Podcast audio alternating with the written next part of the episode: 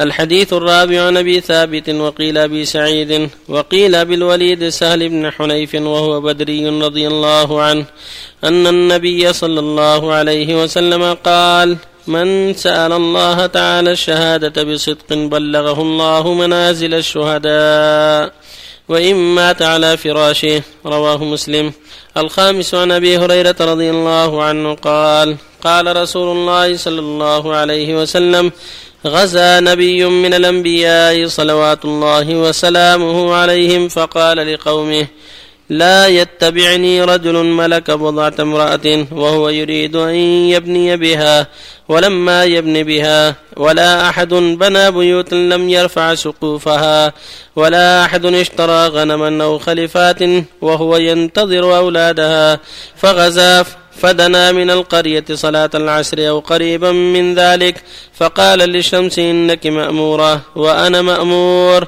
اللهم احبسها علينا فحبست حتى فتح الله عليه فجمع الغنائم فجاءت عن النار لتأكلها فلم تطعمها فقال إن فيكم غلولا.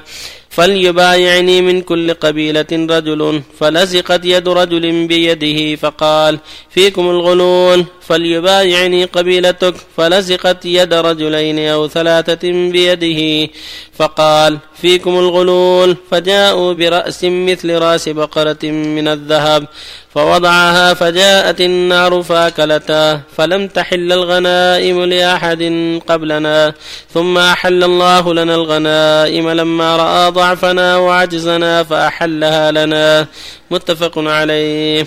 السادس عن أبي خالد الحكيم بن حزام رضي الله عنه قال قال رسول الله صلى الله عليه وسلم البيعان بالخيار ما لم يتفرقا فإن صدقا وبينا بورك لهما في بيعهما وإن كتما وكذبا محقت بركة بيعهما. متفق عليه.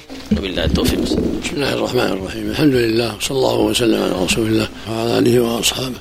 ومن اهتدى بهداه. أما بعد هذه الأحاديث الثلاثة فيها الحث على الصدق وأن الصادقين يبلغهم الله مناهم وإن لم يفعلوا ما أرادوا لأسباب منعت من ذلك فالصادق الطالب الحق المريد له يكتب الله له أجره وإن لم يدرك ما صدق فيه.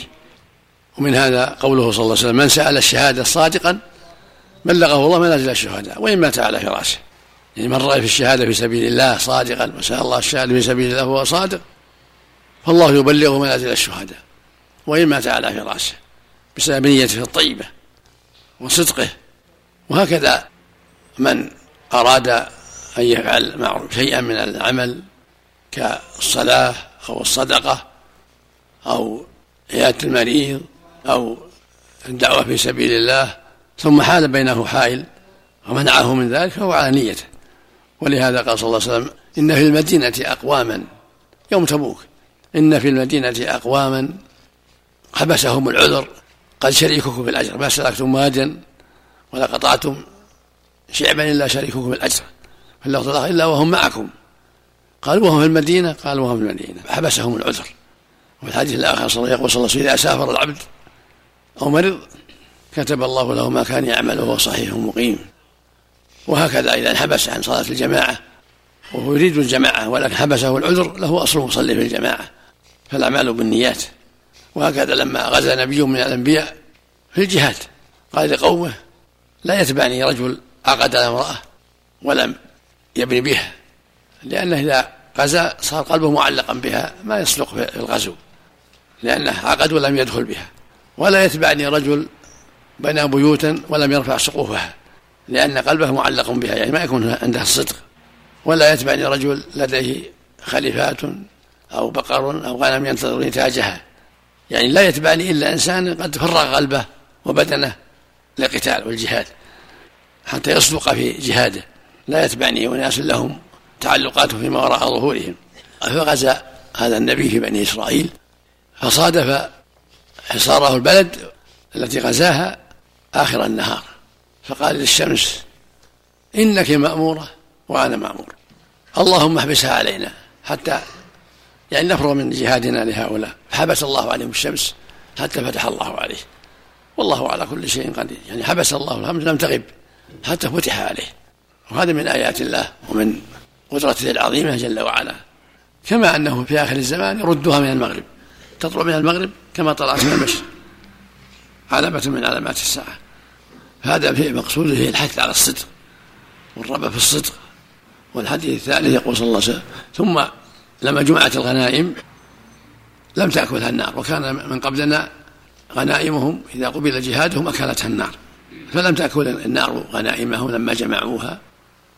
فقال فيكم غلول هل يبايعني من كل قبيلة رجل؟ فبايعه بعض الرجال فلصقت يده بيده. فقال فيكم الغلول فلتباين قبيلته فلصقت يد رجلين أو ثلاثة فقال فيكم الغلول فأتوا بالغلول فإذا هم قد غلوا مثل رأس الثور من الذهب يعني قطعة كبيرة من الذهب غلوها. فلما جاءوا بها وطرحوها في الغنيمة جاءت النار فأكلتها علامة القبول. فهذا كان في من قبلنا علامة قبولهم في جهادهم أن تكون النار غنائمهم. أما هذه الأمة فأحل الله لها المغانم. يقول صلى الله عليه وسلم علم الله ضعفنا وحاجتنا فحلنا المغانم. فأحلت المغانم لهذه الأمة ولم تحل لأحد قبله الحديث الصحيح وطيت خمسا لم يطهن أحد من قبلي. نصرت بالرعب مسيرة شهر وجعل الأرض مسجدا وطهورا. وأحلت المغانم ولم تحل لأحد قبلي. وأعطيت الشفاعة يعني الشفاعة العظمى في هذا الموقف. وكان النبي يبعث في قومه خاصة. وبعثت إلى الناس عامة عليه الصلاة والسلام.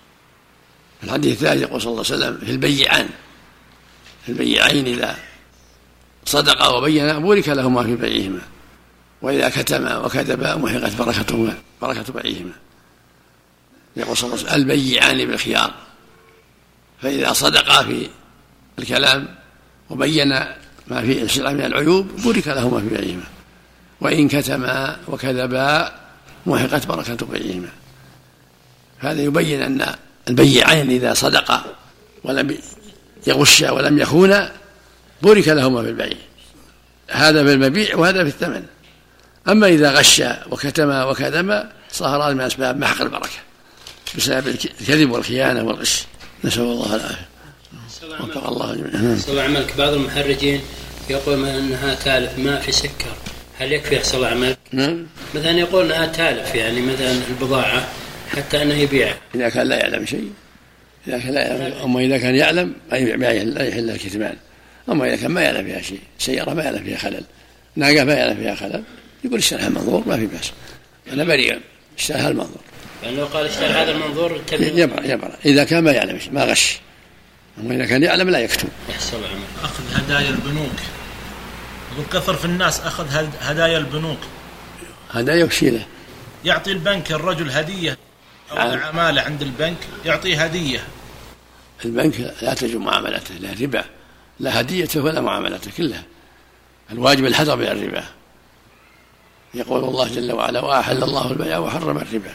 وهديتهم دعوة إلى الربا. أحسن الله عليكم يا شيخ. نعم. بعض البنوك يعطون هدية دفتر أو تقويم أو شيء كذا. لا لا. هذا ما في. هذا ترغيب لك في المعاملة. نعم. يعني زي لا لا نفس لا. الحكم يعني. أما إذا كان لأسباب إذا عندهم يعطوك وثيقة بأن مالك عندهم هذا ما في بس هو بقصد الترغيب يا شيخ. لا لا الترغيب لا ما يصلح. أما وثيقه عندهم لك مال هذا مثل غيره من الوثيقة لا بأس بها لكن من دون معاملة. إذا اضطر إلى وديعة عندهم أو تحويل مال بواسطتهم يأخذ وثيقه لا بأس. معاقبة الرجل بأخذ ماله بأخذ غرامة عليه. جائز. هذا في التفصيل هذا في التفصيل. إذا راه ولاة الأمور لجريمته تجوز معاقبه المال. النبي صلى الله عليه وسلم قال الذي منع الزكاة إن اخذه هو شطر ماله والذي يأخذ من الثمر يسرق من الثمر أمر النبي بمعاقبته بمثل ما أخذ وجلدات أيضا. وإذا رأى ولي الأمر على حسب قواعد الشرع يعني هم للهوى على حسب التعاليم الشرعية.